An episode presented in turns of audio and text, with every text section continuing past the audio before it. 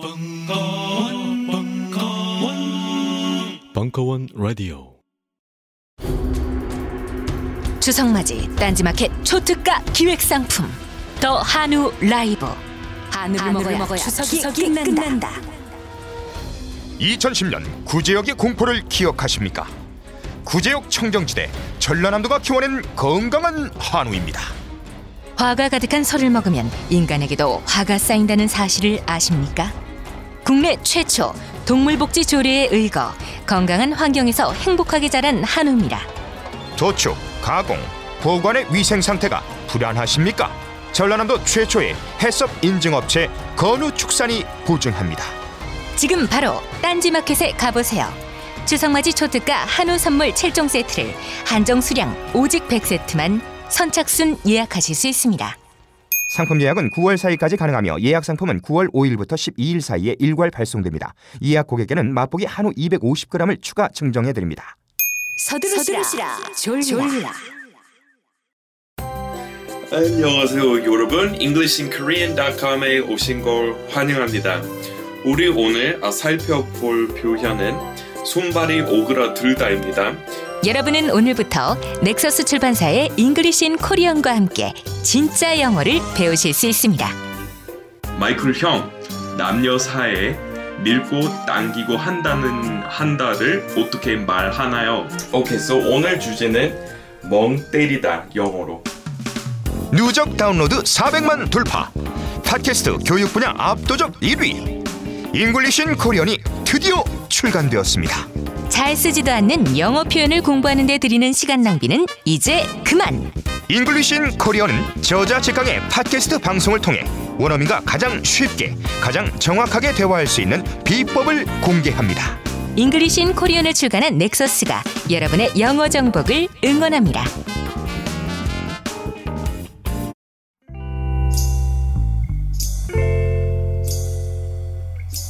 무려 철학 박사 강신주의 다 상담 아홉 번째 시간 소비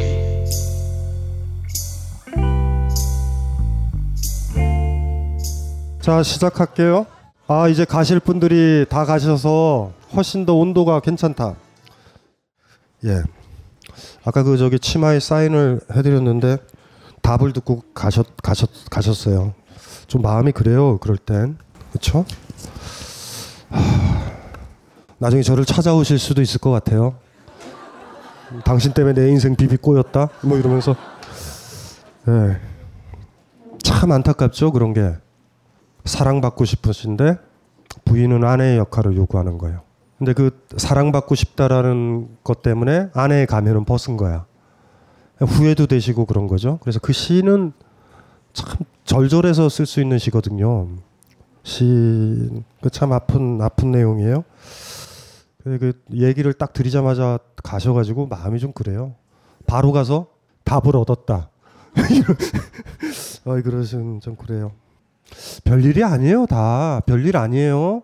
처음 겪으면 다 죽을 것 같고 힘들죠. 안 그래요. 한 두 번씩 겪으면요. 그냥 그냥 다반사예요, 다반사. 다반사가 불교에서 쓰는 말이거든요. 마늘 따자에 그 반이 밥 먹을 반자. 뭐 뭐죠? 정신 반찬 반이라는 게 밥 반자거든요. 다반사가 밥 먹는 일과 같다라고 그러는데 막 사랑하, 사랑하면 나만 사랑하고요. 고통에 빠지면 나만 고통에 빠질 것 같죠. 근데 그렇지 않아요. 다 이렇게 아프게 아프게 지나가는 것 같고 살아가는 거는요 아픈 거예요. 죽으면 안 아파요. 죽으면 배도 안 고프고요. 소비의 욕망도 없어요 다. 근데 살아가는 건 힘든 거예요 이렇게. 1차적으로 우리한테 오는 세계에 대한 감각은 고통 같은 거예요. 그래가지고 세, 사실은 뭐 이 사람이 살아있나 안 살아봤나 정신을 못 차리라고 뺨 때려보죠. 뺨 때려서 아야 외쳐 이러면 살아있는 거잖아요. 꼬집어 보죠. 아프게 해보지 않아요? 무감각해지는 게 진짜 문제죠. 막 이렇게 헤어지면 너무 많이 아프고 눈물이 나와야 되는데 저 제 건가요? 내거내거 아니구나. 저기 지난 지난번에도 지난번에도 이런 일이 있었어요. 이걸 들고 오는 거예요. 이렇게 두 개를 두 개를 들고 오면 둘 중에 하나는 제 거잖아요. 싹 지나가더니 이쪽에 딱 갖다 주는 거예요. 어, 그걸 왜 지금 들고? 아, 아이 싫어요. 옆에 옆에 남자친구요? 애인? 남편?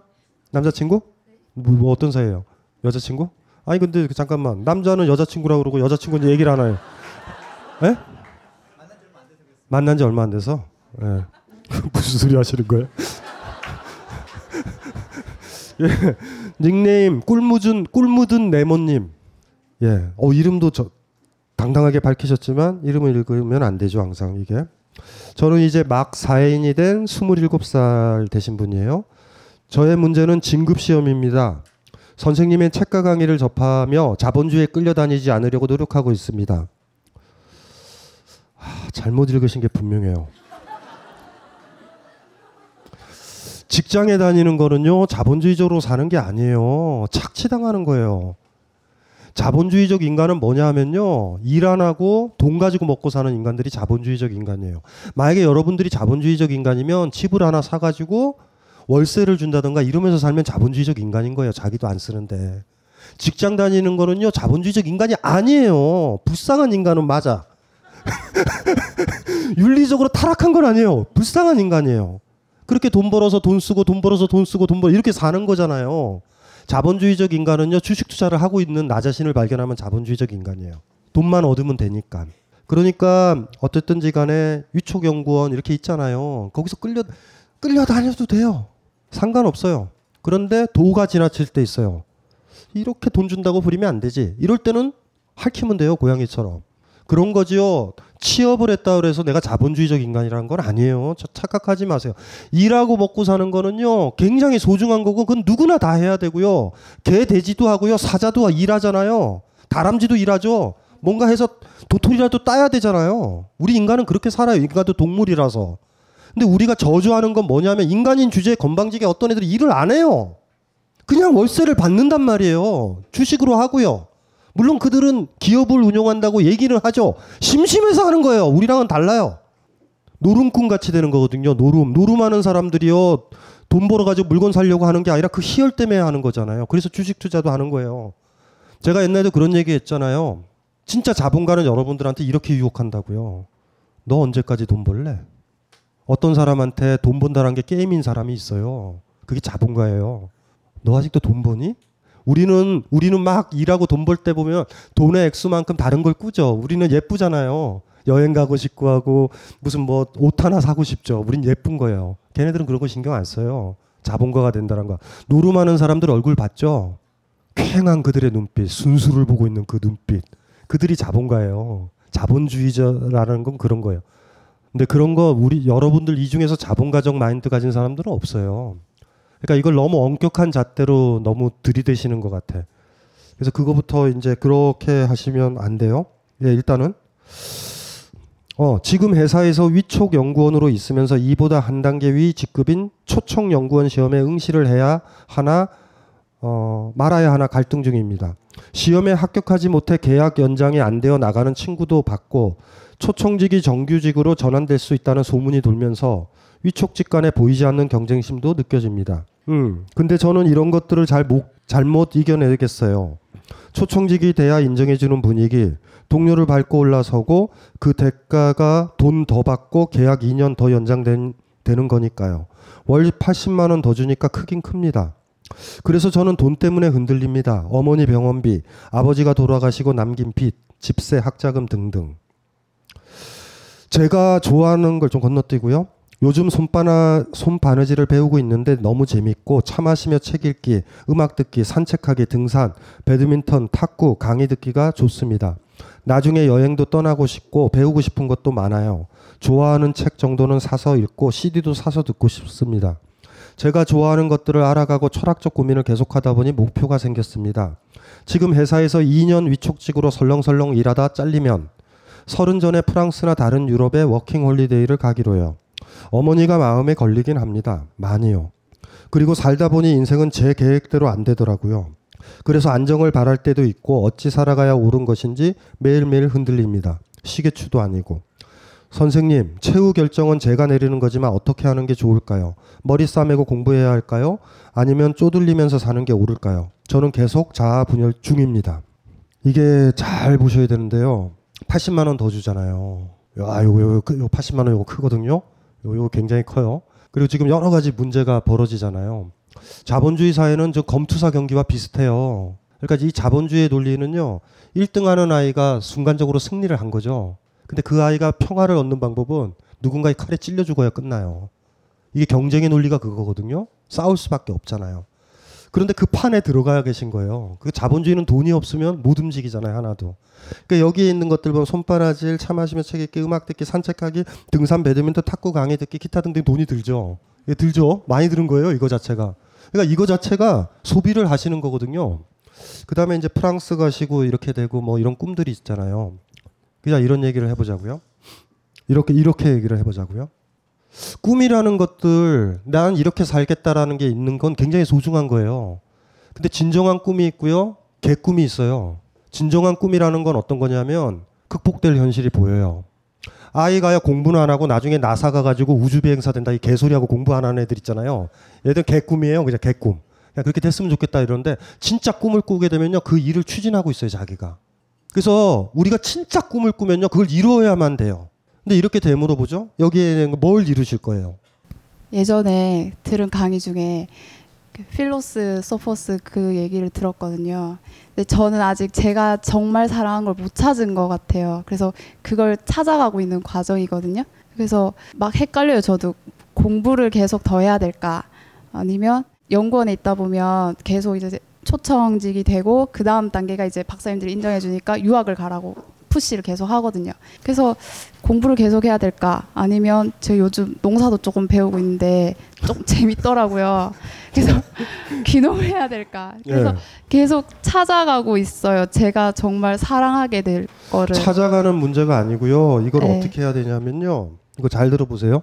이게 뭐를 뭐를 하나 얻잖아요. 뭐를 하고 싶어 하잖아요. 반드시 돼야 돼요. 그래야 버릴 수 있어요. 내가 진짜 원하는 거다. 내가 진짜 사랑하는 거면요. 그걸 딱 이뤘을 때 시작이 돼요. 예를 들어 볼까요? 어떤 아이가 사학과를 가고 싶었어요. 근데 사실 사학과의 영향은 부모 때문이에요. 부모가 그걸 원했고 이럴 수 있는데 자기는 사학과 가고 싶다고 한 거예요. 입학 딱 해서 합격하는 날 깝깝한 느낌이 들면 내 꿈이 아닌 거예요. 우리가 뭔가를 딱 이루는 내 꿈이라는 거는요. 그게 딱 됐었을 때 이제 재밌는 걸 이렇게 돼야 되는 그것이 여러분 거예요. 근데 그거는 지금 내 꿈에서는 확인이 안 돼요. 제가 예전에 미항사라는 사찰에 갔거든요. 어떤 아이가 그러는 거예요. 살기 힘들잖아, 힘들잖아요. 우리 공무원이 되고 싶은 거예요. 공무원 시험 공부하다니까 더럽게 힘들잖아요. 그래서 출가 학교를 왔나 봐요. 근데 스님 얘기 듣고 얘가 대충 이런 거야. 공무원이 의미가 없는 것 같아요. 막 이러는 거예요. 애가 애가 한 4, 5일 만에 중한테 후려져 가지고 정신을 못 차려요. 막 해탈의 경제 이루려고 그래요. 그래서 내가 그래서 공무원이 된 다음에 버리라고 그랬어요. 너 나중에 거기서 멈춰요. 공무원이 좋은지 그른지를 안 해본 애들이 평가 내리면 안 돼요. 산에 올라갈 때 있죠. 산에 올라갈 때 여러분들 올라가기 싫으면 이렇게 해요. 어차피 내려올 걸 왜 올라가는가? 어차피 내려올 걸 정상에서 살 거면 나는 올라가겠지만 그리고 안 가죠. 친구한테 그렇게 떠들 수는 있지만 집에 가면 안 올라간 거예요, 내가. 올라가고요. 정상까지 가야 돼요, 출발했으면. 가고 나서 에이씨, 다신 산 하나. 이러면 돼요. 이러면 안 갈 수 있어요. 이러면 떠나는 거예요, 그걸. 어떤 꿈인지는 몰라요. 사회에서 각인된 거 있죠. 이거 하면 멋있어 보여. 막 오만 꿈이 있어요. 내 꿈이 아닌 것들이. 이걸 하게 되면 남의 칭찬을 받아. 이런 꿈들도 있죠. 근데 그게 내 꿈인지 남이 꾸는 꿈인지 사회에서 원하는 꿈인지 모르죠. 꿈이 들면 이뤄야 돼요. 어쨌든 이뤄야지 돼요. 그때 돼서야 그게 꿈이 아니라는 건 알아요. 그렇게 배우는 거예요. 근데 지금 이것저것 찔러봐요. 이렇게 이렇게 툭툭 바느질도 하다가 이거 이거 해봐요. 문제예요. 그 중에 하나를 잡아가지고요. 바느질을 하면요 경제 이루셔야 돼요. 음. 세 종로를 다 휘어감을 수 있는 거를 딱 뜨신다던가 아니면 여기 벙커에 온 사람한테 목도리를 다 뜬다든가 뭐 어떤 어떤 게 있어야 돼요. 혹여 잘못하면 꿈만 꾸면서 조금씩 실현하는 듯이 해서 여가 생활 보내듯이 보내는데 나중에 나이가 드시면 허탈해져요. 진짜 내가 사랑하는 걸 못한 거예요. 시간만 보낸 거야. 마치 시간 보낼 때 우리 영화 보는 것처럼 순간에 리얼리티는 있죠. 슬프기도 하고 우리 그렇게 시간 보낼 때 있잖아요. 그런 것들을 조심해야 되는 것 같아요. 여기 보면은 해보세요. 할 욕망은 있죠. 80만 원 땡기죠. 그쵸? 해보세요. 시험 보세요. 보고 나서 너무 모욕적이고 나 자신이 싫고 그러면 조용히 그만두는 거예요. 나 원래대로 갈래요. 이렇게 한다던가. 미리미리 하나둘 하나둘씩 접으실 거예요. 그리고 얘네들이 경쟁의 논리를 핀 거거든요. 사실 이러면 안 되는데 조건을 건 거죠. 아까 보면 이게 지, 이것도 또 이게 뭐예요? 위촉 연구원과 초청 연구원도 다 비정규직이 그 내다가 초청 연구원이 돼야 정규직으로 옮기는 건데 옮겨질 것 같지도 않아요 저는. 근데 80만 원을 일단은 더 주는 거잖아요. 그래서 욕심은 지금 나시죠. 그런데 여러 가지 얘기하죠. 내가 이거를 해야 될까 자본주의 얘기도 들었는데 다른 사람을 누를까 비겁해지신 거예요. 지금 땡기잖아요. 80만 원. 하세요. 해서 된 다음에 봅시다. 된 다음에요. 이건 너무 못할 짓이야. 그렇게 평가를 내려서 때려치고 유학을 가시든지 그 다음 문제예요. 자꾸 어떤 어떤 거에서 못 움직이게 해서 끊는 거는 나쁜 짓이라도 상관없어요. 저는 그렇게 해야지 점검이 된다고 보거든요. 아니면 내가 진짜 원하는 걸 못하고 살아요. 어떤 꿈이 들면요. 반드시 얻으려고 하셔야 돼요. 얻은 다음에 버리던가 말든지 하는 거예요. 얻었을 때 알아요. 아, 이건 내게 아니구나. 더 지금 이렇게 얘기했지만 다르게 느껴질 거예요. 이런 더러운 데는 내가 안 다녀야지. 진짜 완전히 이제 더 성숙하게 보실 수 있어요. 무슨 말인지 아시겠죠? 그러니까 이제 벙커에 자주 오지 마시고 시험 공부를 하세요. 한 달 뒤에 오세요. 한 달 뒤에. 저 할 때. 예. 예? 두 달 남았어요? 1년에 두 번 언제 봐요? 연말에 보세요, 그거? 열심히 공부해서? 생각 들었잖아요. 그런 식으로 해서 다른 이유들을 들어서 자기가 원하는 걸 하나씩 하나씩 접으면요. 여러분은 할 건 하나도 없어요. 의심하는 이유는 뭔지 아세요? 그곳에 안 가려고 정당하려고 의심한다고요. 대개는 무의미하다. 너무 많이 배우면요. 너무 비겁해질 수 있어요. 무식해야 용감해요. 일정 부분. 많이 배워도 돼요. 많이 배워도 되는데 어떤 걸 할 때는 무식해져야 돼요. 왜냐면 너무 많이 배워가지고 다 자, 정당화해요. 시험 안 봐도 정당화 되실 수 있죠. 너 왜 시험 안 봤어? 그러면 자본주의 병폐를 봐라. 얘야. 내가 되면 사람들을 누르지 않니? 근데 그렇게 얘기해도 찜찜해요. 이건 뭐지? 왜냐하면 이 80만 원은요. 자본가적 근성은 아니에요. 못 받은 것들을 받겠다고 얘네들이 걸었던 걸 가지고 하나 해보려는 거예요. 그리고 이 80만 원 가지고 다른 꿈을 지금 꾸시잖아요. 다른 거 쓸 때 있고 어머님도 있고 기타 등등. 그리고 이걸 모으면 다른 꿈으로 건너가실 수 있죠. 자본주의를 바꾸고 혁명적으로 바꾸는데 선봉에는 못 쓰세요. 하지만 개인의 삶으로는요. 나쁜 건 아니에요. 그거는.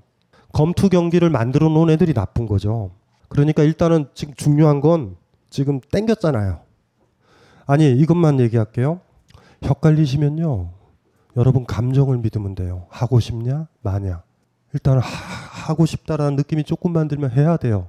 그걸 누르면요 평생 후회해요. 일단은 그걸로 가야 돼요. 의심스러우면 무슨 말인지 알죠? 지금 할 생각이 있잖아요. 나머지는 다 간념이거든요. 지금 내 마음을 한번 돌아보세요. 시험을 봤으면 좋겠다. 그리고 봐서 그 결과가 좋았으면 더 좋아질 것 같다. 이런 느낌 있죠. 그렇죠? 지금 이게 들었거든요. 들었으면 어쩔 수 없어요. 그리고 나서 뜻대로 되신 다음에 버리든지 말든지 지금 그 얘기를 하시면서 버려도 돼요. 진짜 그거는 괜찮아요. 산에 올라간 사람이 산에 올라갈 필요 없다라고 얘기하는 건 힘이 있어요. 반면 산에도 안 오르고 안 올라갈 이유를 떠들어대는 거는 스스로도 알잖아요. 그러니까 지금 어떤 마음 그러니까 어떤 다른 사람은 그런 생각도 안 할 거예요. 그냥 이렇게 있다가 말지 그런 짓을 왜 해? 그러니까 이렇게 그냥 정리가 되신 분은 그냥 그렇게 가면 되는데 지금 질문하신 분은 땡긴단 말이에요.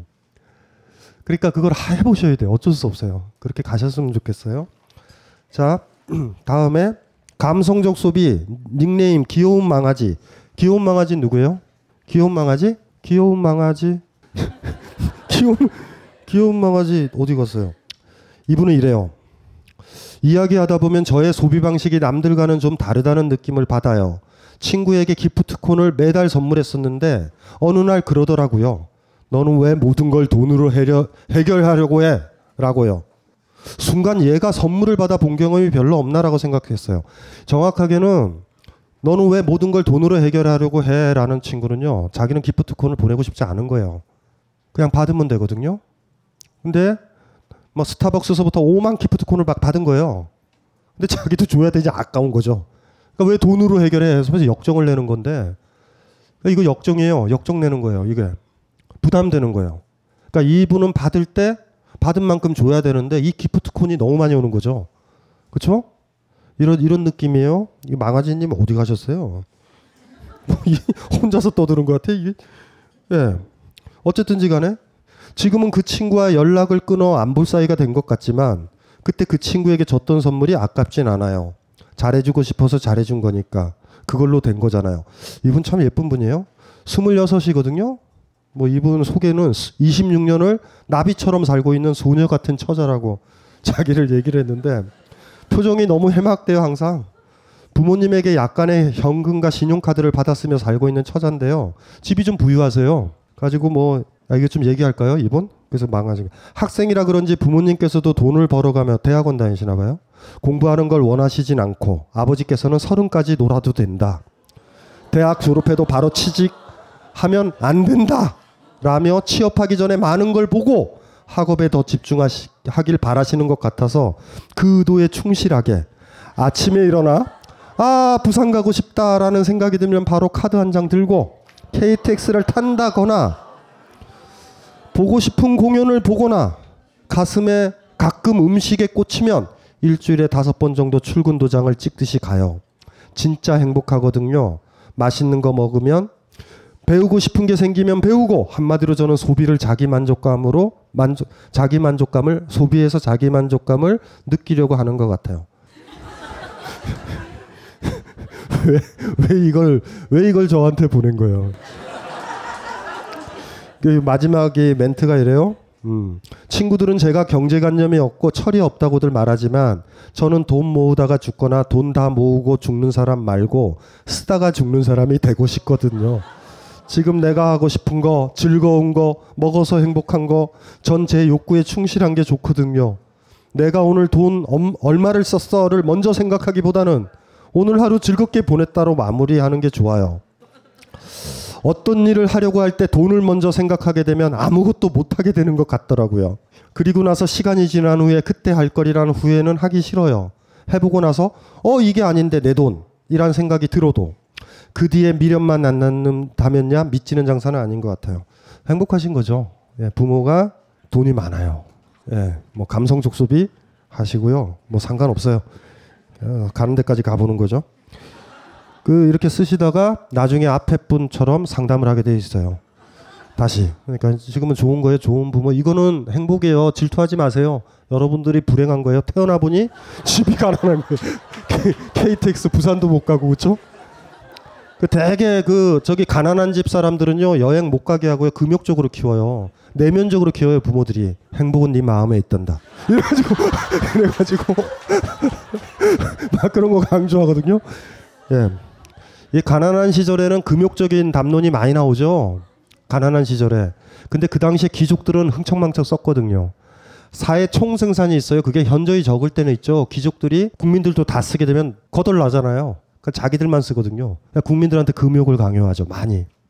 그다가 이제 자본주의 사회에 돌아오면서 이제 복잡해지기 시작한 거죠. 우리도 다 쓰게 되는 거죠. 기족적인. 그러니까 싫을 거예요. 부유한 사람들은 우리가 막 쓰는 거 싫을 거예요. 근데 우리는 절망스럽게 쓰잖아요. 그렇죠? 우리에게 내일은 없다. 내일 곧, 곧 회사에 잘릴 것 같으니 오늘 프라다를 사자. 이 월급으로. 뭐 이런 절박하면서 사잖아요. 그러니까 사실은 뭐 그 사람들과 같은 건 아닌데 이분은 그래요. 지금 방금 저한테 들었던 분은 그냥 이렇게 가시는 거예요. 예. 그 마지막에는 또 이런 게 있어요. 박사님, 저는 소비를 감성적으로 하고 싶어요. 저는 그게 맞는 것 같아요. 하세요. 하실 수 있으니까 하실 때 하시면 돼요. 마지막으로 박사님 목소리 섹시하세요. 목소리만. 헤헤헤 안녕히 계세요. 하트 뿅뿅. 네, 재밌는 분이에요. 망아지 어디 있어요? 빨리. 망아지 갔죠? 망아지 왜 갔는지 아세요? 집에 일찍 들어가야 돼요. 부모님한테 조건이 있어요, 이게. 그쵸? 말 잘 들어야 카드를 주고요. 말 안 들으면 카드를 회수할 수 있어요. 사랑류가 닉네임 1, 2 플러스 꽃등심. 누구세요? 왜, 왜 본인을 1, 1 플러스 플러스 꽃등심이라고. 저는 37살 아이까지 있는 이혼녀입니다. 27, 3년 동안 미치도록 사랑을 하고 결혼을 하여 10년을 살았습니다. 몸 강의를 들으며 그래도 저는 20대에 원 없이 사랑했던 것 같은 생각이 들어 위안이 듭니다. 결혼할 당시에도 남편은 3천만 원의 빚이 있었고 아니 왜들 왜들 이러는지 모르겠어요. 결혼 자금은커녕 신용 불량자 상태. 이게요. 이거 미리 얘기할게요. 이때는요. 이게 왜 그러냐면 남자가요 특히 이게 여자들의 착시 효과인데 돈이 없는 남자나 신용불량자는요 여러분 말을 잘 들어준다라는 착시 효과가 생겨요. 마음대로 할 것 같다고요. 그래서 매력적으로 다가와요. 근데 그 사람이 돈이 있었을 때 어떻게 될까를 생각을 해봐야 되는데 항상 이게 문제예요. 그래서 아까도 어떤 분이 그랬잖아요. 자꾸 도, 도와주고 이런다고 그러잖아요. 그게 그래서 생기는 문제예요. 내 마음대로 되는 남자가 사실 없잖아요. 그런데 돈이 많이 없는 남자는요, 사귀어보시면 알아요. 연하 좋아하시죠, 남자? 연하 좋아, 연하 만난다. 심지어 연하 아이가 학교도 다녀요. 난 직장 다니고. 대박 아니에요? 시키는 대로 해요. 뒤로 굴러, 앞으로 굴러, 좌로 치지, 우로 치지, 다 한다고. 좋아요? 그 아이는 복수의 칼을 품고 있어요. 언젠가 이, 이 누나가 돈을 안 줄 땐, 내가 돈을 벌 땐 가만히 안 두리라. 되게 그래서 거기서 끝난다고. 그러니까 이게 참 힘든 건데요. 사람 만날 때 조심하셔야 돼요. 이게 왜 굉장히 나한테 의지하고 기대는 것 같은 느낌이 들어요. 그러니까 사실 그 순간에 우리의 출발이 내가 우월해졌다라는 느낌이 들죠. 그래서 이런 거예요. 너무나 많이 억압받고 탄압받았던 환경에서 지냈던 사람들은요. 항상 나는 누군가의 말을 들어줘야 돼. 근데 어떤 사람을 만났더니 내 말을 잘 들어줘요. 얼마나 매력적이에요. 이쁘죠? 근데 그것이 어떤 메커니즘에 있는지는 좀 고민을 좀 일정 정도 해보고 출발해야 돼요. 항상. 이건 먼저 좀 점검을 좀 해보고요. 아닐 수도 있어요. 일반적인, 아니, 그러니까 보통 사례를 말하는 거예요. 연하를 많이 만나거든요. 연하에 대해서 많이 얘기하죠. 그렇죠? 물론 이제 어느 정도 30대 이상 되면 자기 주변에 남자들이 없어요. 다 결혼을 하거나 이렇게 둘러보니 없잖아요. 그럼 밑으로 가는 거죠. 뭐 이러다 보니까 연하로 가는 거예요. 사실은 이거는 이거는 동물 세계도 있는 거예요. 이렇게 개체를 맞춰다 보니 없는데 어떻게? 없는 없으니까 어쩌 뭐 옆에 있는 나이 또래 비슷해서 결혼할 남자들은 다 결혼을 했잖아요. 그러니까 이렇게 보지 어, 이거 없죠. 그래가지고 이제 밑으로 가는 거예요.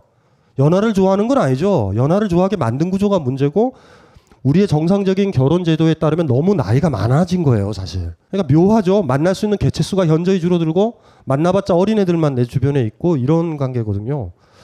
서글프죠. 사실 그 정도면 사랑이고 뭐고도 아니고 짝짓기랑 거의 가까워요. 이젠 때가 됐다. 뭔가 짝짓기를 해야 된다 이런 거예요. 연하가 좋다. 또 하나의 좋은 메커니즘은 하나 있죠. 아까 얘기했던 그 메커니즘. 내 말대로 돼요. 나이 든 남자와 능력 있는 만, 남자 만나면 좋기는 한데 나를 좌지우지하려고 그러고요. 나를 막 함부로 대한다는 느낌이 있는데 연하들은 그건 없죠. 일단은 정신적으로 미성숙하죠. 빤히 보이죠. 거짓말해도 빤히 보이죠. 돈도 없으니 내가 이거 먹어 그럼 먹어야죠. 뭐 어떻게? 뭐 여러 가지 조건들이 좋죠. 그런데 문제는 그 아이가 독립했었을 때 나를 사랑할까는 좀 다른 문제예요. 애지중지해야 돼요. 왜냐하면 여러분들도 부모가 여러분들 경제적으로 독립 안 됐을 때 함부로 했던 거 기억하잖아요. 그때는 뭐 엄마 사랑해 이러지만 독립하면 엄마 안 보러 가죠. 그때 안 거예요. 여러분들이 엄마를 그 당시 사랑했는지 안 했는지 가족을 사랑했는지 안 했는지는 여러분이 독립했을 때 그때요 명절 때를 빼놓고는 가족을 보고 싶지 않다면 여러분들 안 거예요 그때 나 그렇게 모멸감 속에 있었다라는 걸 머릿속에는 아직도 있어요 엄마 사랑해 그런데 아까 얘기했잖아요 사람의 영혼은 행동에서 드러난다고요 머릿속에서 아무리 뭐라고 떠들어도 의미는 없어요 그런 거랑 비슷하게 이제 될 수 있거든요. 누누이 얘기했지만 꽃등심님한테 하는 얘기는 아닌데 뭐 이렇게 적으세요? 아, 알았어요, 알았어요. 어쨌든 결혼할 당시에도 남편은 3천만 원 빚이 있었고 결혼 자금은커녕 신용 불량자 상태. 뭐 마도 테레사예요? 지금 그리고 갓 취직한 상태였습니다. 하지만 문제되지 않았습니다. 내가 능력이 있었고 충분히 살면서 감당할 수 있는 문제라 여겼었습니다. 사랑하니 당연히 아이가 생겼습니다. 행복했습니다. 이제 이분이 이제 고뇌가 있죠. 이분은 진짜 사랑하셨어요. 남편을. 그러니까 그거 돈, 그러니까 이분의 가진 가장 큰 가치는 뭔지 아세요? 몸 강의할 때 들었다고 사랑 강의할 때 들으셨을 거예요. 난 사랑했어요. 근데 문제는 시간이 가고 결혼 생활이 지속되니 내가 속물로 되는 거예요. 너무 힘든 거예요. 생활 자체가. 이분의 고민은 그거예요. 근데 후회는 하지 않아요. 사랑했으니까. 저는 이분 말이 맞다고 봐요. 근데 10여 년의 기간에 그 남자는 남편은 문제가 있어요. 왜냐하면 누구를 사랑하면요. 사냥을 해와요. 누구든.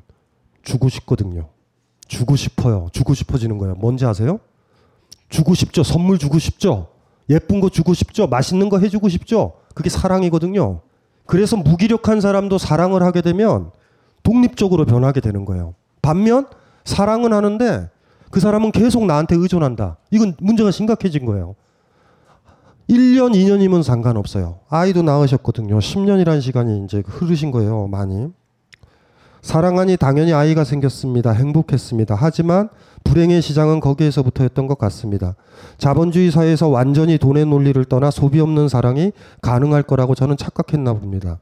결혼하고 가정 꾸리고 출산까지 하니 돈 없는 사랑은 정말 괴로운 일이었습니다. 밑빠진 독에 물 붓듯 힘든 경제 생활이 지속되고 10년간의 결혼 생활은 결혼 생활은 빚과 불신으로 막을 내리게 되었습니다. 괴로웠습니다. 내가 이것밖에 되지 않은 인간인가라는 자괴감이 먼저 들었습니다. 돈으로 사랑하고 조건 보고 사랑하는 것, 속물 같은 인간이라고 손가락질하던 저였기 때문입니다. 조건과 돈을 보지 않고 사람의 순수성 하나만으로 요즘 여자답지 않게 어, 결혼했던 겁니다. 그러던 제가 돈 때문에 싸우고 이혼까지 하게 된 것입니다. 이거는 좀 다른 문제예요. 포인트를 잘못 잡으셨어요. 속물이라는 문제는 아니에요. 제가 얘기했잖아요. 같이 살았던 그 사람이 나를 사랑했을까라는 문제부터 심각하게 고민하셔야 돼요. 진짜. 주려고 했는가? 주려고 하려면 뭔가를 가지고 있어야 되거든요. 제가 옛날에 그러, 그런 얘기가 있어요. 어떤 애가 그렇, 그렇더라고요. 라디오인가 어디 프로에 갔는데 자기는 돈이 없어서 결혼 생활을 못 하겠대요. 얼마 못 벌어서. 결혼 생활을 못 하겠다라는 거예요. 그쵸? 거짓말이라고 생각했거든요. 힘들어요. 그런데 말이죠. 누군가한테 먹을 걸 준다라는 사랑하는 사람이 생기면 일을 해요. 일을 해야 결혼을 한다? 개소리예요. 언제 일하게? 아낄 사람이 있어야 돼요. 나 자신을 아껴도 일을 하죠. 나 여행 가고 싶어요. 어느 장소에 가 있는 내 모습이 좋아. 그럼 돈 벌어요. 이게 문제거든요. 이게 문제인 거예요. 사랑을 하면 돈을 벌게 돼 있어요. 원시인들도 했는데 혼자 있으면 안 벌죠. 먹어서 뭐예요? 의미가 뭐 있어요, 이거. 화장하면 뭐예요? 누가 본다고. 이놈의 입술 키스할 때도 못 쓰고 이거 다 뜯어버려야 돼요. 이렇게 된다니까 누구를 사랑하고 사랑받게 되면 꿈이죠. 예쁘죠. 이상한 짓도 하죠. 그런데 혼자서 진짜 망가지기 시작하면 생존만 하게 돼요. 간신히. 화장실 가야 된다. 방광이 터진다. 이렇게 기어보, 기어본 적 있죠? 밥을 먹어서 뭐해요? 배고프면 가서 먹죠? 이렇게 되잖아요.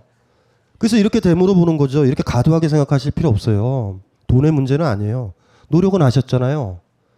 본인은 충분히 아신 거예요. 그 사이에 얼마나 많은 돈이 들고 내가 가진 걸 줬어요. 주셨죠. 아이도 생기고 다 했죠.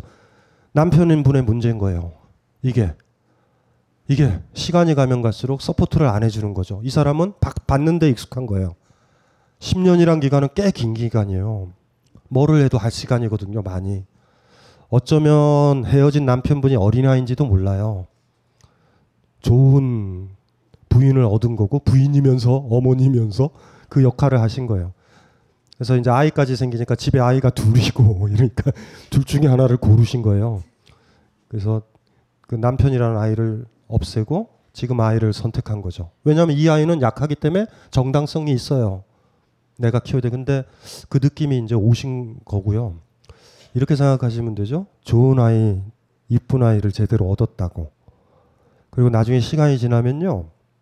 나를 충분히 아껴서 자기가 가진 것들을 기꺼이 주고 그리고 줄 게 부족하면 더 많이 사냥을 해올 수 있는 그런 남자를 만나실 거예요. 말로는 많이 얘기할 거예요. 사랑한다고 사랑한다고. 그쵸? 그래야 되죠. 어떻게 안 그러겠어요? 말이라도 해야지. 근데 행동은 안 움직여요. 사람의 영혼은 행동에 있고요. 10년이면 그 사람의 영혼을 보기에 충분한 시간이에요.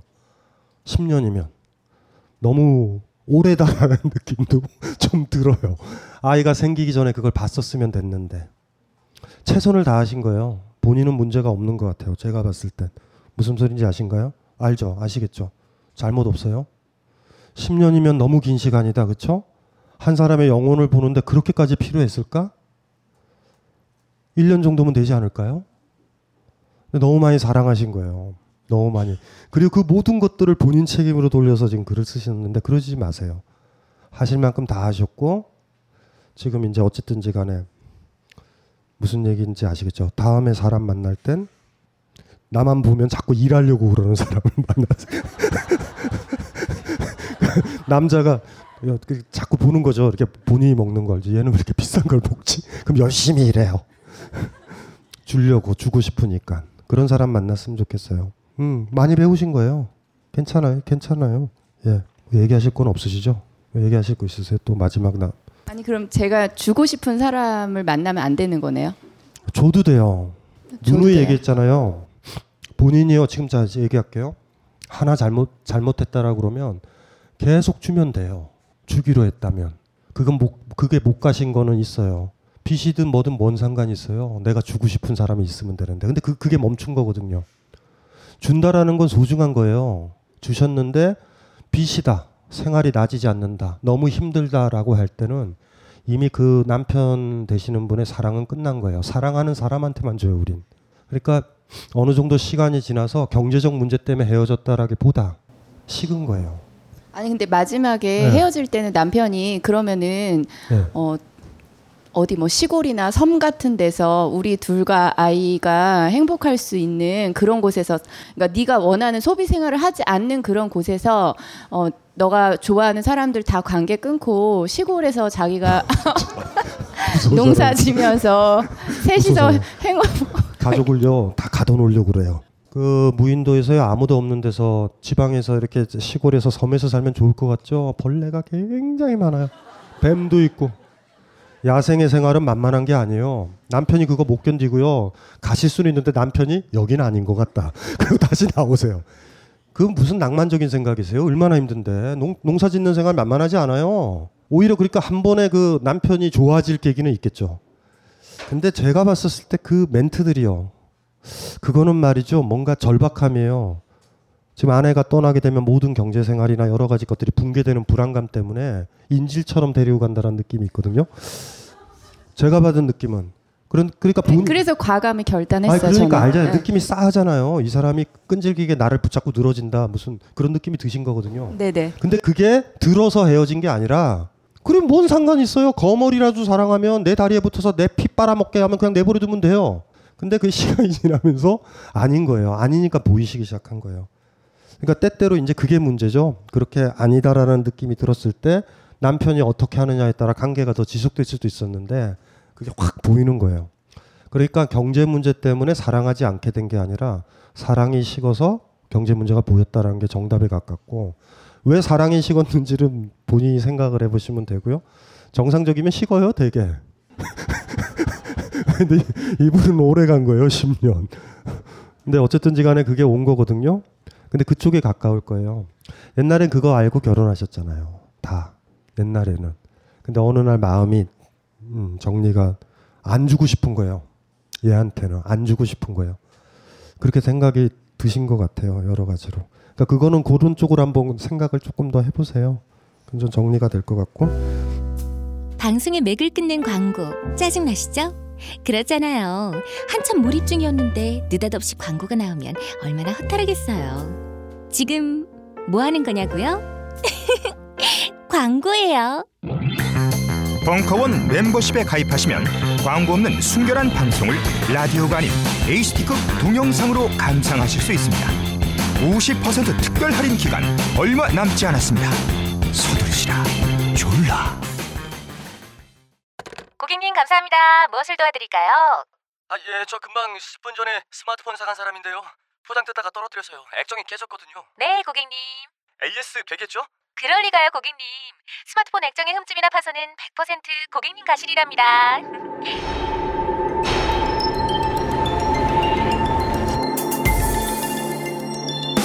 그렇습니다. 고가의 스마트폰이 파손됐을 때 대부분은 고객 과실로 취급되어 AS를 받을 수 없습니다. 그리고 그 수리비는 수십만 원에 이르죠. 지금 바로 딴지마켓에 가보세요. 배송비 포함 단돈 만 원에 여러분들은 정말 충격적인 체험을 하실 수 있을 겁니다. 사람에게 보험이 있듯 최신 스마트폰에는 아마스 방탄 필름이 있습니다. 히스테리 상품 광고 아마스 방탄 필름 자, 자존감 사람 닉네임 아프님. 아, 아까 그 총수가 와가지고요. 아, 진짜 시간 벌써 12시다. 예, 저기 저 아프님이요. 저의 아버지는 노동자의 아들이었고 지금까지 노동자의 삶을 살고 있고 저 역시 노동자의 삶을 살고 있습니다. 욕망을 억누- 억누르며 살아오신 조부모님과 부모님 덕분에 생존의 곤란함을 느끼지 않고 살아왔습니다. 주변 사람들이 모두 다 노동자들 뿐이어서 휩쓸려 살다 보니 자연스레 노동자가 되었습니다. 여기 부모님들은 확실하세요. 부모님들은 노동자라는 의식을 가지고 있어요. 이 노동자라는 치욕을 갚기 위해선 돈을 모아 가지고 계셔야 돼요. 그쵸? 그거를 목돈 형식으로 쓰셨고요. 그러니까 혜택이 오는 거죠. 그래서 옛날에 우리 부모님들이 그리 가난해도요 자식한테 투자를 했던 게 그거예요. 무슨 말인지 알죠? 우리랑은 좀 달랐던 세대죠. 우리도 그랬으면 좋겠어요. 내 월급을 다 모았으면 예전처럼 부가 조금이라도 올라가고 이런 시절이었으면 좋을 것 같아요. 근데 절대 돈을 모으면 무조건 돈은 줄어요. 우리 사회의 특징은. 예, 대출 받는 거는 막 이렇게 팍팍팍 빚을 갚아야 되지만 자기 돈으로는 안 되거든요. 그러니까 시대는 좀 다르고. 그리고 쭉 건너뛰어서요. 그리고 제가 좋아하는 사람이 있습니다. 대학원을 같이 다니며 친해지고 좋아하는 사람입니다. 대학원 다니세요? 지금은 회사 다니고요? 아니 본인은? 아 대학원 다녔을 때 만났어요. 네. 전공은 뭐였어요? 아 통역 번역. 외대? 오돈 많이 버시겠네. 에 어쨌든지 간에요. 제가 더 많이 좋아하고 있고 제가 그 사람에게 사랑이 아니라는 것도 잘 알고 있습니다. 대학원 졸업을 하기 전에 급하게 직장을 구해버린 것도 그 사람 때문이기도 했고요. 그 사람은 따로 경제 활동을 하지 않고 있고 얼마 전 갑작스럽게 치과 치료를 받아야 할 상황이 생겼고 저는 적금을 깨서 치료비를 냈습니다. 여러분들의 이상형인 남자죠? 한동안 연락 안 되다가 얼마 전 연락이 다 제가 경비를 대고 몇 개월 후에 여행을 가기로 했습니다. 아깝다는 생각은 전혀 안 들고 같은 상황이 온다면 다시 그렇게 할 것 같습니다. 여행 갈 생각에 즐겁습니다. 아끼는 사람에게 돈을 쓰는 것 애정의 표시인가요? 마음을 사려고 하는 행동인가요? 그냥 마음 가는 대로 가보는 것이 후회가 덜 됐다면 상대가 거부하지 않는 한 가보는 게 맞을까요? 여행을 가면 안 돼요. 여행을 가시, 가지 마세요. 그냥 주세요. 시간 같이 보내는 그 즐거움 얻으면 안 돼요. 무슨 말인지 알죠? 하실 수 있겠어요? 아, 됐어. 안 가도 돼. 이렇게 얘기할 수 있어요? 본인이 도와준 모든 일들이 그 여행 경비에 들어가고요. 여행 가서 하룻밤 주무시면 그 돈으로 다 들어가는 거예요. 그리고 그건 다 갚아질 거예요. 여행 간 걸로. 그, 렇게 가실 수도 있어요. 방향이. 그래 하실 거예요? 행복하세요? 여행 가서? 일단 그게 그냥 안 가면 일단 후회, 후회할 것 같아서 일단 가자고 했고 일단은 승낙을 받았거든요. 누가 먼저 가자 그랬어요? 제가 먼저 가자고 했죠. 그러면 여자가 왜 그 말을 안 들어요? 치과비서부터 적금까지 깨서 다 했는데 요구를 해서는 안 될 때 요구를 하신 거예요. 그 굉장한 부담감일 거예요. 여행 즐겁지 않아요, 여자분은. 너무 짧아. 2년이나 3년 뒤쯤에 너무 사랑해서 치과 이 돈 큰 돈들 다 없어진 다음에 잊혀진 다음에 네, 그건 좀 잊어버렸고요. 아니 본인 말고 여자친구가 잊어버렸느냐가 문제예요. 여자친구가 잊어버렸을 것 같아요? 잘해줄 거예요, 여자친구가 여행 갔을 때. 그 생각 안 해봤죠?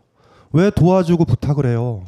사랑 깨져요 잘못하면 굉장히 위험한. 그 깨질 알고 있고요. 그러니까 나는 이게 아니라는 걸 알고 있고 나는 좀이 아, 사람이 사랑이 아니라는 게 적었잖아요. 그러니까 서로 잔인해지고 싶어요. 그러니까 나, 도내 사랑을 찾으려면 이 사람을 버려야 되고 이 사람도 나를 그러니까 버리진 않는데 그냥 지고 가만히 있는 거예요. 그래서 서로 잔인해졌으면 좋겠어요. 그래서 이 관계가 빨리 정리를 했으면 좋겠어요. 그래야 서로 진짜 사랑 찾을 수 있으니까. 아니 그게 무슨 소리 하시는 거예요? 잠깐만 이게 뭐, 이게 무슨 소리요? 잠깐만 잠깐만요. 이게 이제 다시 읽어보면 제가 좋아하는 사람이 있습니다. 제가 더 많이 좋아하고 있고 제가 그 사람에게 사랑이 아니라는 건 알아요. 그러니까 본인이 그 여자분을 더 사랑하고 그 네. 여자분은 본인을 그닥 많이 사랑하지는 않는 거죠. 그렇죠. 그 많이 사랑하지 않는 부분에 치과비가 들어간 거예요. 그래서 같이 가는 거예요 지금. 흐름이 그렇게 되고요. 본인이 그 요구를 하면 안 되는데 뭐 서로 쿨하게 헤어지자. 이게 이건 또 무슨 소리예요? 해서는 안 될 일을 한 거예요. 그러니까 누군가한테 있죠. 도움을 주잖아요. 요구를 하시면 안 돼요. 그 너무나 잔인한 일이에요. 돈을 줬기 때문에 가자는 것보다는 거꾸로 물어봅시다. 이런 관계가 없었다면 그 제안을 하셨을 것 같아요? 나를 싫어하는 여자한테? 그 여자가 편하게 대하죠. 미안하고 고마우니까. 그걸 이용하시면 안 되죠. 그리고 직감하시는 건가요? 헤어질 수 있어요. 헤어지게 돼 있어요. 이건 반드시 헤어져요. 부채감을 가진 관계가 어떻게 지속되나요? 근데 알고서도 가면은 그 여자랑 하룻밤 자는 게 목적인가요? 왜, 왜요? 그게. 그거에 정직하시면 돼요. 괜찮아, 상관없어. 이 여자랑 헤어질 거니까 하룻밤 자는 게 목적인가요? 아, 그냥 그거보다도 그냥 같이 그런 경험이 그냥 있었으면 좋겠어요. 그냥 아, 그냥 굉장히 위험한 생각하세요 지금? 굉장히 상처되는 거예요. 네, 알고 있어요. 상처될 거 알고 있, 는데 진짜요? 네. 그러면 해보세요. 해보세요. 거기서 진짜 상처가 되면 본인은 성숙할 거고요. 상처가 안 되면 본인이 망가질 거예요. 뭐든지 그렇지만 누군가한테 도움 줄 때 요구를 하시면 안 돼요. 그 굉장히 위험한 짓이고요. 너무 힘든 거예요. 상대방을 너무 힘들게 할 수 있어요. 어쨌든 지금 메커니즘이나 뭐 이런 것들은 아시겠죠. 그거 가지고 고민을 다시 한번 해보시고요. 아 왜 그 제안을 하셨을까? 너무 예뻤잖아요. 내가 사랑했다. 아니 이거 아 그러지 마세요. 사람 일은 모르는 거예요. 그러지 마세요. 그렇게 그렇게 막 그렇게 여러분들이 이상하게 평가 내릴 문제는 아니에요. 우리의 이야기 가지고 사태를 다 몰라요. 근데 저는 저분한테 얘기하는 게 그런 거죠. 그 메커니즘이 있을 수 있으니까 그리고 이 얘기를 저한테 했다라는 것마저도 공개적으로 나쁘신 분은 아니에요. 지금 잘못 판단하시죠. 이런 문제죠. 막 여러분들이 막 갑자기 어 이러시, 왜 그래요 자꾸 그러면 안 되지. 그러니까 백그라운드가 있어요. 그러니까 이 사람이 마이크 좀 대고 얘기해 보세요. 예. 이 전국, 사람이 전국 의 방송이 되니. 왜왜 이 사람이 거절하지 않을 걸 알고 있었냐면, 그러니까 이 사람이 여행을 정말 가고 싶어 하는 걸 알고 있, 었고 근데 이제 가려고 하는데 기회가 안 되는 걸 알고 있었으니까. 여행 경비도 본인이 되죠. 네. 그래서 그냥 수락할 것 같은 느낌이 들었어요. 그래서 예, 그랬던 거죠. 근데 이런 이런 가능성도 있네요. 그 여자 친구가 나를 사랑한다라는 느낌은 없어요? 그런 느낌은 그러니까 없고. 혼란이 있어요. 그러니까 이게 본인이 혼란을 자초한 거예요. 본인이 경비되고요. 돈 경제적인 도움도 줬고요. 여행 제한도 했기 때문에 혼란되는 거예요. 그게 그런 식으로 시작하면 안 돼요, 절대. 본인은 계속 혼란이 될 거야. 지금 이럴 수가 있잖아요. 그 여자친구가 본인이 오판할 수도 있어요. 나를 사랑했을 수도 있다고. 무슨 말인지 알죠? 그래서 가기로 했는데 지금 본인은 헷갈리고 본인이 나중에 힘들어져요. 이 여자가 나랑 같이 있는 이유가 왜냐면 우린 욕심을 내거든요. 내가 매춘부를 산 게 아니잖아요. 자기가 있고 싶어서 있는 여자를 원하잖아요, 우리가. 나중에 힘들어져요. 지금 같아서는 가면 재밌을 것 같죠? 아, 그렇지 않아요. 시간 지나면 굉장히 많이 복잡해져요. 지금 질문하신 분이 음란해서 그래요. 경험이 없어서 그래. 너무 많은 여자랑 사랑에 빠지고 잠을 잤으면 이게 지금 무슨 일을 하는지 아는데 너무 고귀하고 소중하고 별로 경험이 없었던 이것이 갑자기 이루어지는 거예요 지금. 이 견물생심이거든요. 갑자기 욕심도 나고 복잡하고 합리하고 이러는 거예요. 이거 지금 잘하면 심각하게 본인이 망가져요. 그 여자친구는 모르니까 넘어가고요. 지금 너무 착하거든요. 사실 이런 것들은 다 검열하잖아요. 이런 거 얘기하면 위험한 거잖아요. 다 욕한단 말이에요. 근데도 나올 정도로 착하신 분이에요. 그러니까 자꾸 좋게 좋게 생각하지 마시고요. 하나 잘못하신 건 그거야. 한때 마음에 들었던 여자고 마음에 들었었죠. 그래서 적금을 깼죠. 그건 소중한 거예요. 내 걸 준 거니까. 거기까지 딱 만족했으면 좋았을 것 같아요. 그리고 그 여행 제한을요. 사실은 여자가 해서도 문제가 돼요. 그러면 사실 내가 거부해야 되면 너무 멋지죠. 아이, 야 그런 거 아니야. 뭐 이러면 이러면 너무 예쁘잖아요. 근데 이렇게 스토리가 좀 돼야 되는데 본인이 또 요구를 해요. 여행 가자고 경비되고 이러면서 비비 꼬이면서 뭐가 힘들어지냐면 본인의 내면이 더 힘들어지는 거예요. 나중에 헷갈려지고요. 나중에 본인이요 관계가 좋아져도 여자친구를 본인이 의심해요. 평생 자뻑이에요 지금 무슨 말인지 알죠? 요 얘기 듣고요 마음 좀 다잡고요. 아 이거 어쨌든 그, 그 사이에 막 다른 여자를 사귀던가 사랑에 빠지던가 성관계를 하던가 해서 그 욕구를 다 없앤 다음에 여자친구를 만나는 거예요. 안 가는 게 좋을 것 같다고. 그게 유일한 방법이에요. 그 여자친구랑 미래를 만약에 조금이라도 꿈꾸는 게 있다면 아니면 안, 꿀, 안 꿈꿀 수 있어요. 내 모든 것들 돈 대줬던 거 다 퉁치자 이걸로. 그래서 여행을 갔다 와도 돼요. 근데 내가 뭐 하고 있는 건지는 알아야 돼요. 무슨 말인지 아시겠죠? 착하신 분이에요. 뭐라 그러시면 안 돼요. 뭐라 그래요? 아 안타까워서 이제 그럼 나중에 이렇게 사적으로 만나서 얘기를 좀 해주세요 좀 잘 지금 그게 어떻게 어떻게 이렇게 에? 에? 에 그러니까 이게 아니 이게 왜 그러냐면 경험이 없어서 그래요 저분이 그쵸 무덤 아니 그러니까 몰라요 무덤 파는지 모른다니까요 그런데 그거는 어떻게 하냐면 자기가 무덤을 파고 들어가서 땅이 덮여지잖아요 무덤 근데 그러니까 아까 얘기했잖아요 지금 제가 무슨 얘기하는지 대충 아시겠죠 그걸 가지고요 고민을 많이 해보셔야 돼요 그러니까 제일 좋은 스토리는 그거죠 내가 좋아했던 사람 돈이 없어서 이빨이 썩고 아프고 스파게티도 못 먹어. 내가 적금을 깨서 줬어요. 그쵸? 그랬더니 여자친구가 너무 미안하잖아. 아, 그리고 저 남자가 성적으로 굶주려 있는 것 같아. 나랑 여행을 가자 제안을 해요. 그래도 이러는 거예요. 아니야, 그거. 이, 게 제일 perfect한 스토리예요. 그런데, 그런데 만약 그 여자친구가 제안하면 오케이, thank you. 이렇게 가실 수도 있어요, 지금. 그러니까 본인이 제안을 하지. 그 메커니즘 뭔지 알죠? 좀 웃기지 않아요? 그런 영화 보면 다른 남자가 그랬다고 생각해봐요. 다른 남자가 그랬다고 생각해보세요. 너무 보이잖아 속에. 그러니까 본인 뜻대로 뭘가 되더라도 본인이 얻는 것 딱 하나. 그 여자의 몸은 얻을 거예요. 마음은 못 얻을 거고 의심할 거예요. 얻을 수도 있지만 자기는 의심해요, 계속. 역시 돈을 대줘야 되는 거 아닌가? 이렇게 되는 거고 내가 돈을 안 벌면 이 여자는 날 떠나 뭐 이렇게 되면서요. 자, 뭐 피해 의식 갖고 이러면서 망가지니까 관계가 지속은 안 되죠. 지금 관계가 지속 안 되게 가는 방향으로 꿋꿋하게 가시고 있는 거예요. 말로는 뻔해요. 그 정도만 생각하시면 돼요, 그러면. 내가 어떤 여자랑 섹스를 한다. 거기서만 만족하시면 가세요. 그 정도로. 그럼 뭐 헤어질 여잔데 부채감도 없을 수도 있어요. 퉁치면 되니까. 대신 돌아오는 날 헤어지는 거예요, 그냥 쫙. 게임처럼. 본인이 결정하세요, 다. 근데 분명히 좋아하는 사람이라고 그랬는데 몸을 좋아했나? 고민해 보세요. 잘 고민해 보세요. 자, 드디어 마지막 닉네임 이름. 이름 어디 있어요? 아이고 아까 돈 태웠던 분. 이분 어디 갔어? 아까 그 돈그 그 2만 원. 뭐라고 안 그래요? 그 아저씨가? 아 들으려고 했는데 그냥 갔어? 그 아저씨 느낌이요. 그 벽에 써붙여 있잖아요. 떼인 돈 찾아드립니다. 그래서 하필 이분이 2만 원을 확 주길래 와 그 그렇게 태워요. 와, 몇, 몇 살이에요? 지금 나이가 어떻게 되세요? 고3. 일로 나와봐요. 언니들이. 언니들이 좋아한다. 야 어때요? 고3 같아요? 잘생겼죠? 그래, 근데 언니들이 좋아한다. 그래. 만족할 수 없는 소비와 삶의 유사성. 와.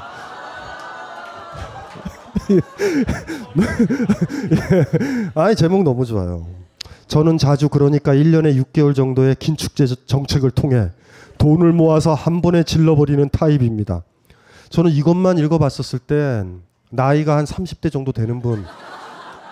저 정도 고3의 긴축 재정이면 얼마일까요?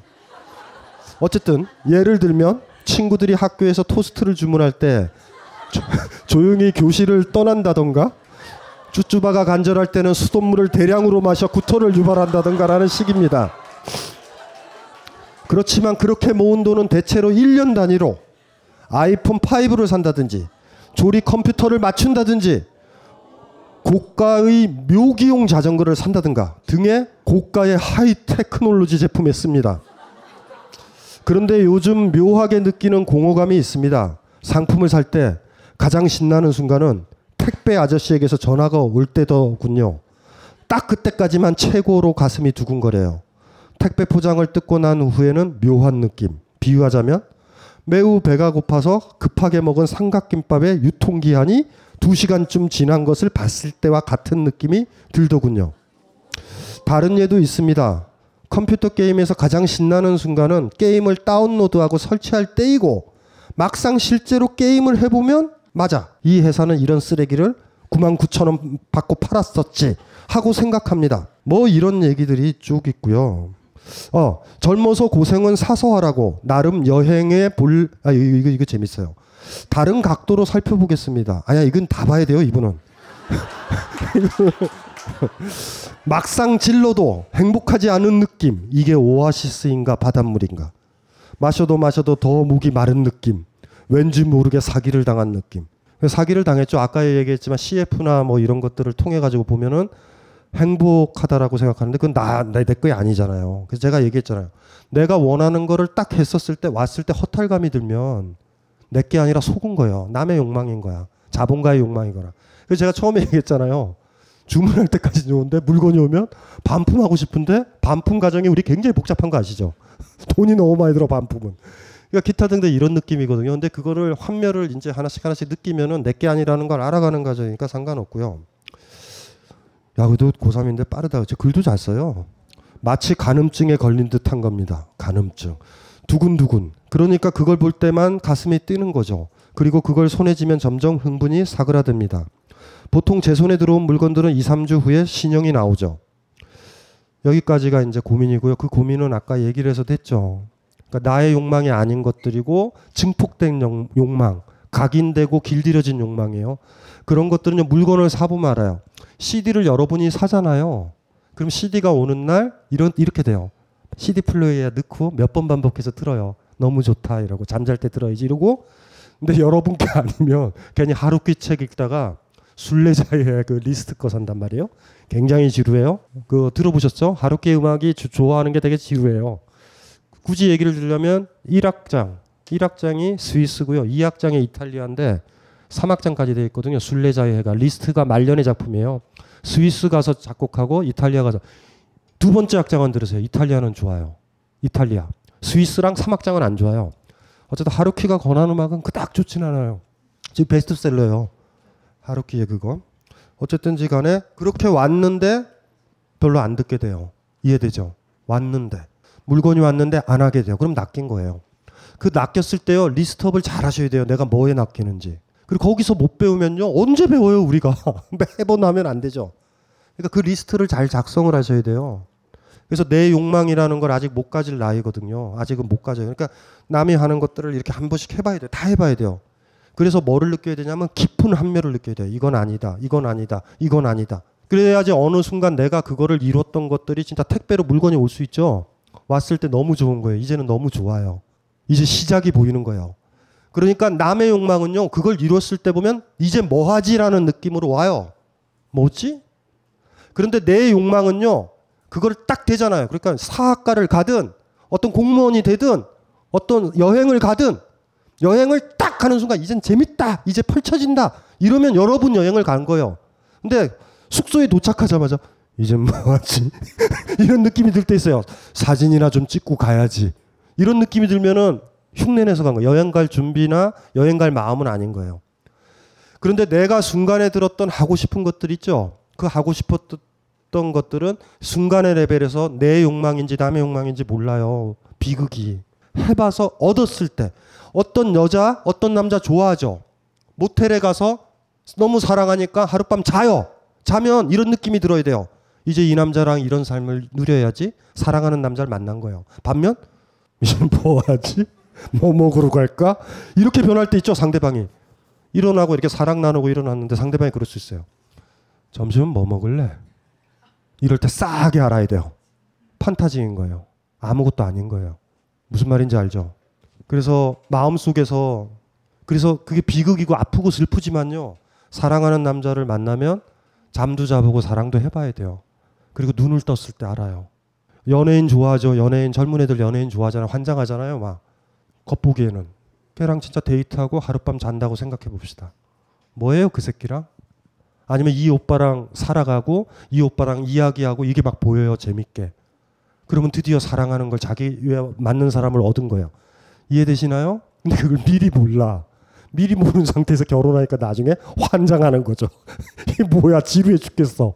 잘못 생각한 거예요. 다. 그래서 재밌는 게 우리가 원, 원하는 것, 우리의 소망, 우리의 욕망은요. 해 봤을 때 뜨겁게 알아요. 내 건지 내 거 아닌지. 그런데 힘들다 그래서 아까처럼 딱 접으면요. 평생 그 헷갈리는 거야. 내 건지 아닌지 몰라. 나중에 여행도 그렇고요. 공부를 더 하셔도 그래요. 공부를 하기로 생각을 했다면 해야 돼요. 끝장까지 가봐야 돼. 그러면은 그때 돼서 두 가지가 나한테 나눠져요. 내 거다? 아니었구나. 아니었을 때 버릴 수 있어요. 그런 경험들이요. 그건 그거는 교훈도 아니고요. 책에서 배울 수도 없어요. 여러분이 몸으로 알아야 돼요. 그러면서 하나하나 여러분 자신을 알아가는 거예요. 아, 나는 이런 사람이구나. 그러면서 안목이 높아지죠? 자, 이제 두 번째 거 볼게요. 다른 각도로 살펴보겠습니다. 이게 재밌어요. 다른 각도로 살펴보겠습니다. 너무 고마워요. 마지막에 풋풋한 사연이 와서 우리 마무리가 좋을 것 같다. 제가 얼마 전 잠깐 집을 나간 일이 있었습니다. 좋아요. 좋아요. 집에 들어갔죠? 함부로 나가지 말아요. 그러니까. 왜 들어갔어요, 집엔? 아, 왜 들어가냐고요? 아, 힘드니까. 아, 이거 며칠 나가 있었어? 예, 4일. 어디서 지냈어요? 처음엔 노숙도 하고 찜질방도 가고 해서 그런 식으로 보냈어요. 이제 PC방에도 이렇게 또 눕고 죽고. 왜 들어갔어요? 힘들어서 갔죠. 아, 원래 들어가려고 해- 원래 들어가려고 그러니까 나왔 나왔다가 들어가려고 했어요. 이럴 때 이럴 때 효자가 돼요. 부모한테 투정 안 부려요. 의식주를 제공한다는 건 고마운 일이에요. 이제 성숙해진 거예요. 부모가 원하는 대로 좀 해줘야 돼요. 이게 날로 먹으면 안 돼. 공부 좀 하라 그러면 공부 좀 하고 그래고 해야 돼요. 투정 부리는 아이들 참 무슨 배포인지 모르겠어요. 성숙한 아이는 투정 부리지 않아요. 내가 이렇게 밥을 먹으니 수학 점수를 좀 올려줘야지. 이런 건 해줘야죠. 그걸 날로 먹으려고. 이제 어른 된 거예요. 들어가서. 집 나가면 개고생이죠. 예, 개고생이에요. 예. 그래서 그게 원래는 이게 재밌어요. 이 출가를 가출인가 출가? 출가라고 부르는 게 낫겠다 했죠. 차가운 차가운 장마의 서울에서 꽃피는 휴머니즘적 여행기였어요. 4일이. 근데 시간이 지나서 이렇게 제목이 바뀌었어요. 도시에서 살아남기. 롯데마트에 얽힌 서러움이요. 라는 황당한 전개로 바뀌었습니다. 젊어서 고생은 사서 하라고 나름 여행의 본래 목적을 위해 노력했습니다. 봉사활동 단체에 말도 걸어보고 가로 열고 두 번 다 쫓겨났습니다. 구멍가게 할머니에게 말도 걸어보고 가로 열고 욕 먹고 쫓겨났습니다. 길 가던 사람에게 인터뷰도 신청해보고 가로 열고 무시당했습니다. 노숙자분들에게 같이 술 먹자고도 해보고 가로 열고 혼나며 쫓겨났습니다. 탁골공원 할아버지들과 접촉해도 보고 가로 열고 모두 다 입을 꾹 다무셨습니다. 전부 침몰했죠. 아하하 무슨 가을에 LG 트윈스도 아니고 그래서 아, 글 잘 써요. 그리고 그때 굉장히 괴로웠습니다. 침몰할 때마다 약 두세 시간씩 공공 화장실 변기 위에 위에서 괴로워했죠. 비, 가로 열고 비 오는 서울에서 그 이상의 공짜로 쉴 공간은 없더군요. 이게 비 올 때 장마철에 진짜 가기 힘들어요. 지린내 나고 고온 다습한 지하철 화장실 자변기 위에서 우연찮게 강신주 선생님의 팟캐스트를 들었는데 그때 마음대로 안 돼서 즐거운 인생이랑 인생이라고 하신 걸 들었습니다. 아니 뭐 그렇게 심한 욕은 안 했고요. 그냥 뭐 이게 짜증 났나 봐요. 마음대로 안 돼서 즐거운 인생이라는 게 생각하면 참 마음대로 안 되는 인생이었던 것 같습니다. 좋아요, 좋아요. 제일 친했던 친구는 멀리 이사가고 첫사랑 상대한테는 미움받고 잊혀지고 좋아했던 여자는 고백 직전에 남자친구가 생겨버리거나 사리가 느껴질 정도로 증오당하고 가로 열고 전 아직도 그 이유를 모릅니다. 보통은 이 이유를 몰라서 증오당해요. 요거 잘 알아야 돼요, 요거. 마지막에 이제 이런 구구절절한 얘기가 있고요. 어, 이런 거죠. 최대한 엄밀하게 자기 비판을 해보면 저는 인생에 대해서 엄청나게 환상이 진한 것 같습니다. 완전히 간념에 빠져서 청춘은 이래야 하지. 여행은 어떻고 내 인생은 앞으로 이래야 해. 라는 착각도 하는 것 같습니다. 그렇지만 그게 좋습니다. 저는 인생이 즐겁기를 바라고 그게 되지 않으면 괴롭습니다. 신호등에서는 항상 빨간불에 걸린다던가 화장실이 급할 때는 지하철이 온다던가 중요한 시험은 항상 생각지도 못한 곳에서 망친다던가 좋아하는 여자애와는 필연적으로 사이가 멀어진다던가 하는 거예요. 이게 어른이 된다면 나아집니까? 이걸 견뎌서 아무렇지도 않게 되는 게 성숙이라는 건가요? 만약 그렇다면 저에게 성장 촉진제 같은 것을 놓아 주실 수 있으신가요? 야. 분발하셔야 돼요. 글 진짜 잘 쓰지 않아요? 예, 너무 너무 잘 썼어요. 나아지질 않아요.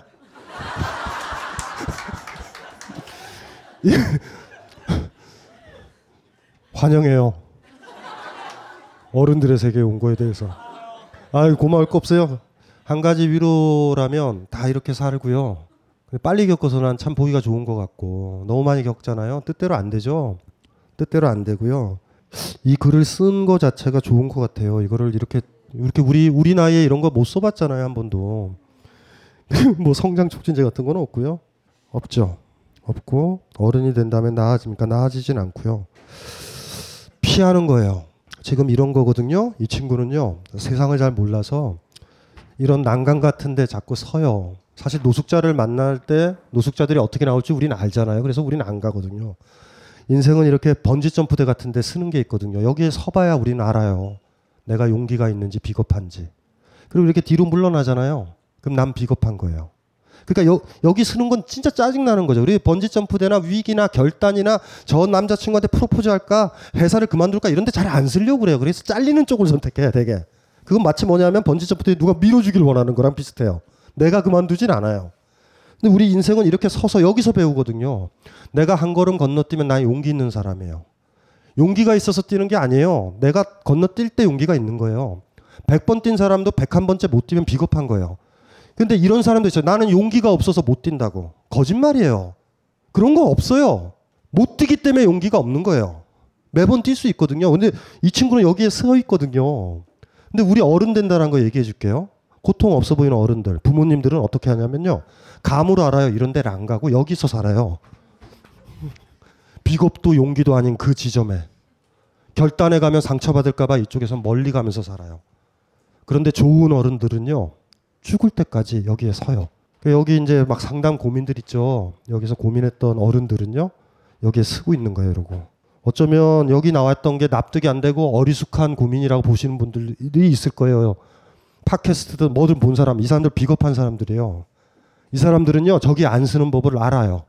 그러면 내가 용기 있는지 비겁한지 삶에 충실한지 삶의 배신자인지가 안 드러나잖아요. 그리고 사는 거예요. 그래서 용기인지 뭔지는 모르겠다. 제가 좋은 얘기를 해드린 건지 모르겠지만 여기에 항상 쓰면서 사세요.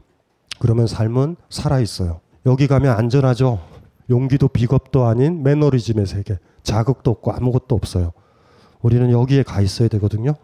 어른이 됐다라는 건 그런 거예요. 어른들은요, 이렇게 하는 거예요. 잘 봐요. 본인이 했던 거. 봉사활동 단체에 말을 안 걸어요, 어른들은. 구멍가게 할머니한테는요, 말 안 걸어요. 물건을 사지. 길 가던 사람한테 인터뷰를 안 해요. 뭐라고 그럴까봐.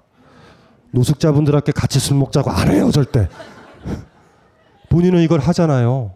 매번 절벽 같은 데 쓰고 뛰어내렸다가 밀리고 지금 이런 경험을 한 거예요. 그래서 뭐 차가운 장마의 서울에서 꼽히는 휴머니즘적 여행기가 도시에서 살아남기가 됐다라고 하지만 그렇게 계속 살 수 있을지가 우리가 걱정하는 거예요. 그래서 열아홉이죠. 스물아홉 됐을 때 여기 앞에 있는 본인의 인생 선배들이죠. 이 선배들처럼 절벽에 서서 이 고민을 보낼 수 있는 사람이 될까? 아니면 어른인 척.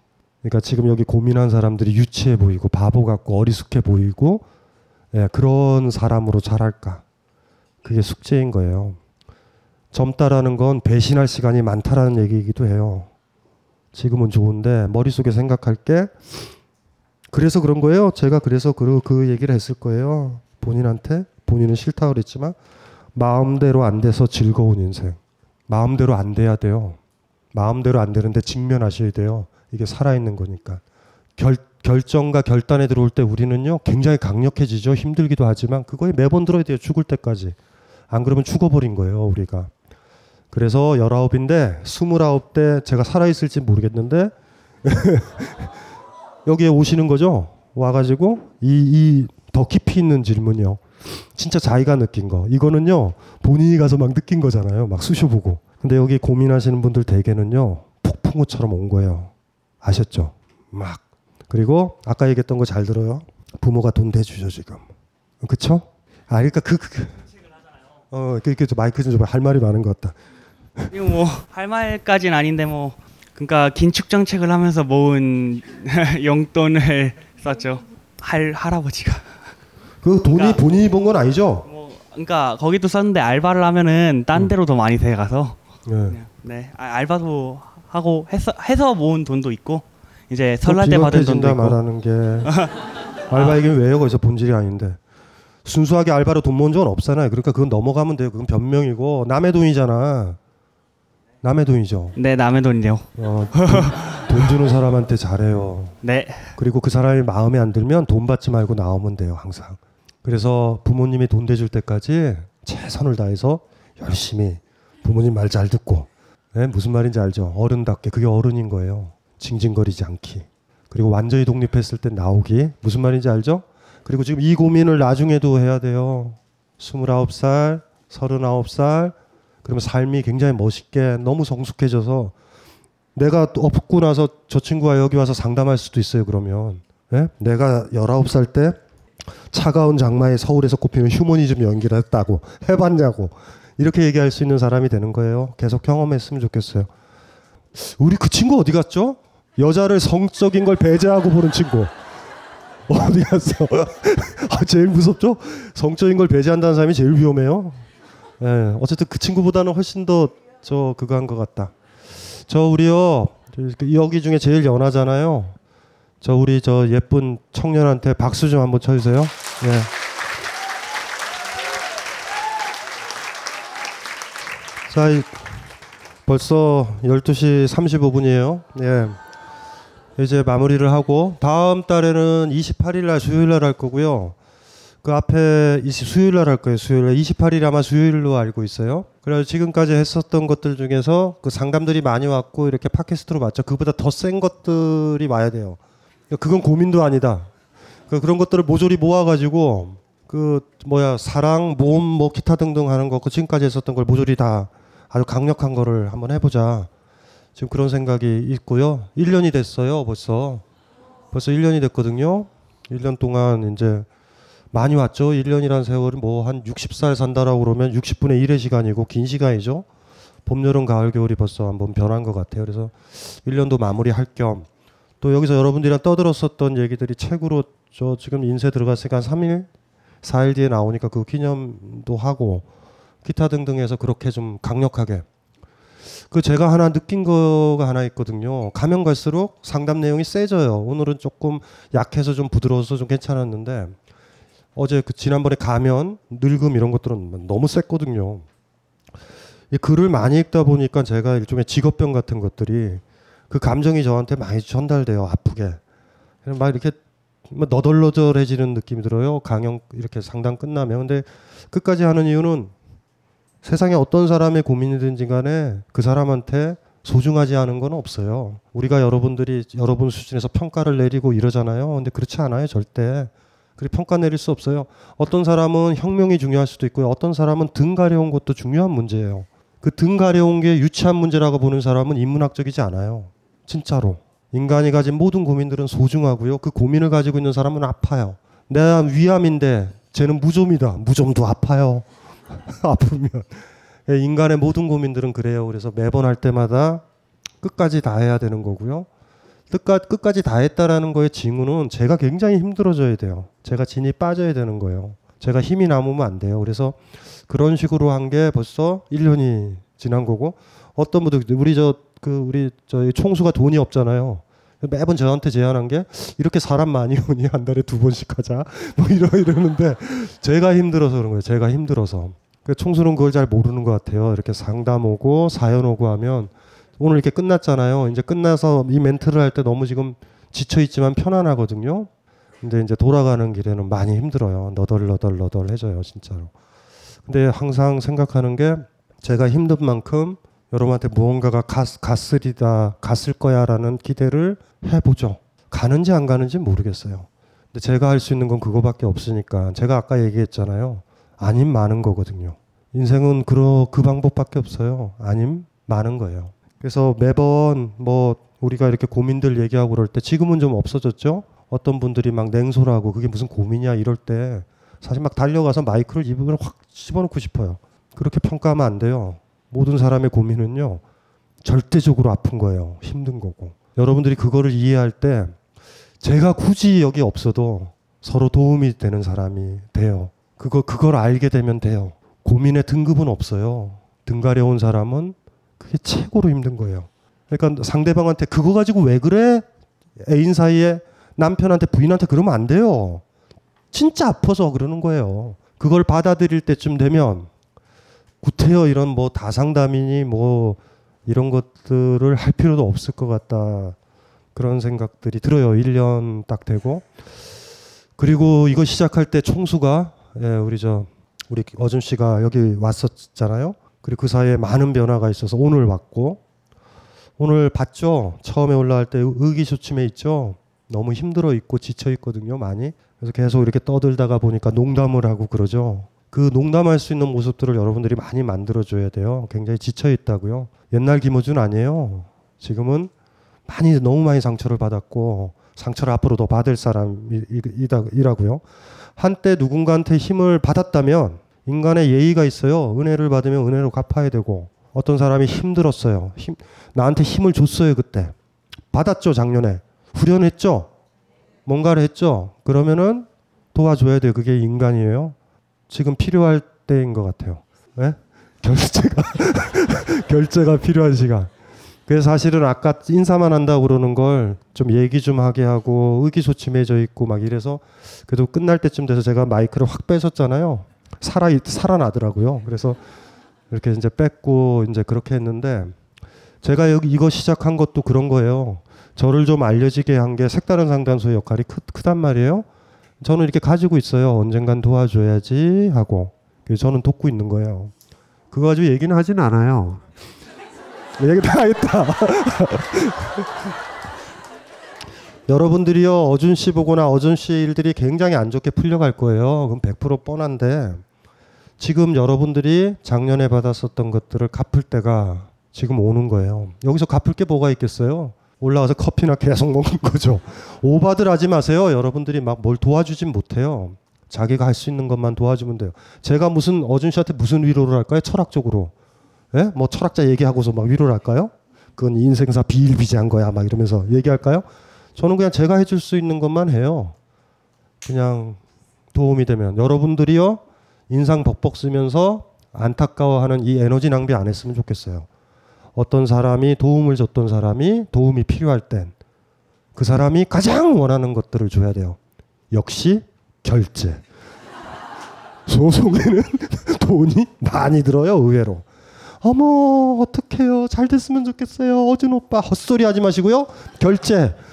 벙커에 자주 오시고 물건들도 사시고 음식 같은 거 저기 위에서 많이 사 먹으면 그 중에 많은 돈들이 어준 씨가 이렇게 든든하게 할 수 있는 그 돈들이 된다라는 거죠. 그래서 음, 그렇게 도와주는 거예요. 뭐 우리가 뭐 구닥 아니 물론 돈이 많으신 분들은 한 2억 정도 주시면 돼요. 쿨하게. 근데 뭐 오늘 여기 오신 분들은 돈이 없어서 다 소비에 대한 고민이 있으시니까 뭐 그건 힘들 것 같고 그래서 앞으로가 이제 중요할 거예요. 힘들어서 들어왔고 굉장히 힘든 과정을 거칠 것 같고 그래서 아주 묵묵하게 옛날에 도움 받았죠. 옛날에 힘이 됐었죠. 지금은 이제 거꾸로 갚아야 될 때가 와요. 인생은 날로 못 먹어요. 예? 불교에서 업보라고 그러잖아요. 뭔가를 했으면 뭔가를 또 해야 되는 거예요. 그걸 못할 때 나쁜 놈이고 그걸 하면 좋은 사람이에요. 울지 말고 슬퍼하지 말고 분노하지 말고 어준 씨나 기타 등등 여러분들이 좋아했었던 사람 도울 수 있으면 조용히 묵묵하게 도와주면 그게 이제 여러분들이 해야 될 도리죠. 그렇게 좀 했으면 좋겠고 잘 됐으면 좋겠어요. 잘 견뎌 나가고 그랬으면 좋겠고 선천적으로 여린 사람이라 여린 사람이에요. 제가 보기에 그쵸. 자 이걸로 마치고요. 뭐 어떻게 해요 이 시간에 알아서들 주거 주거를 잘 확보하시고 이걸로 마치겠습니다.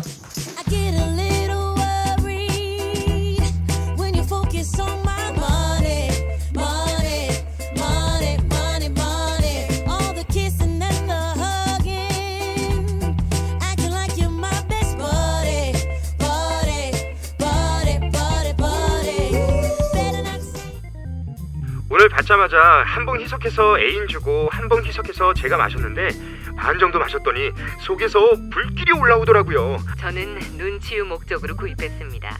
보름간 시음한 결과 눈이 상당히 좋아진 듯합니다. 몸 안에 정화 작용이 일어난다는 느낌 그리고 자율 신경계가 강화된다는 느낌을 받습니다. 숙취가 없어졌습니다. 그리고 아침마다 화장실 사용 시간이 훨씬 짧아졌습니다.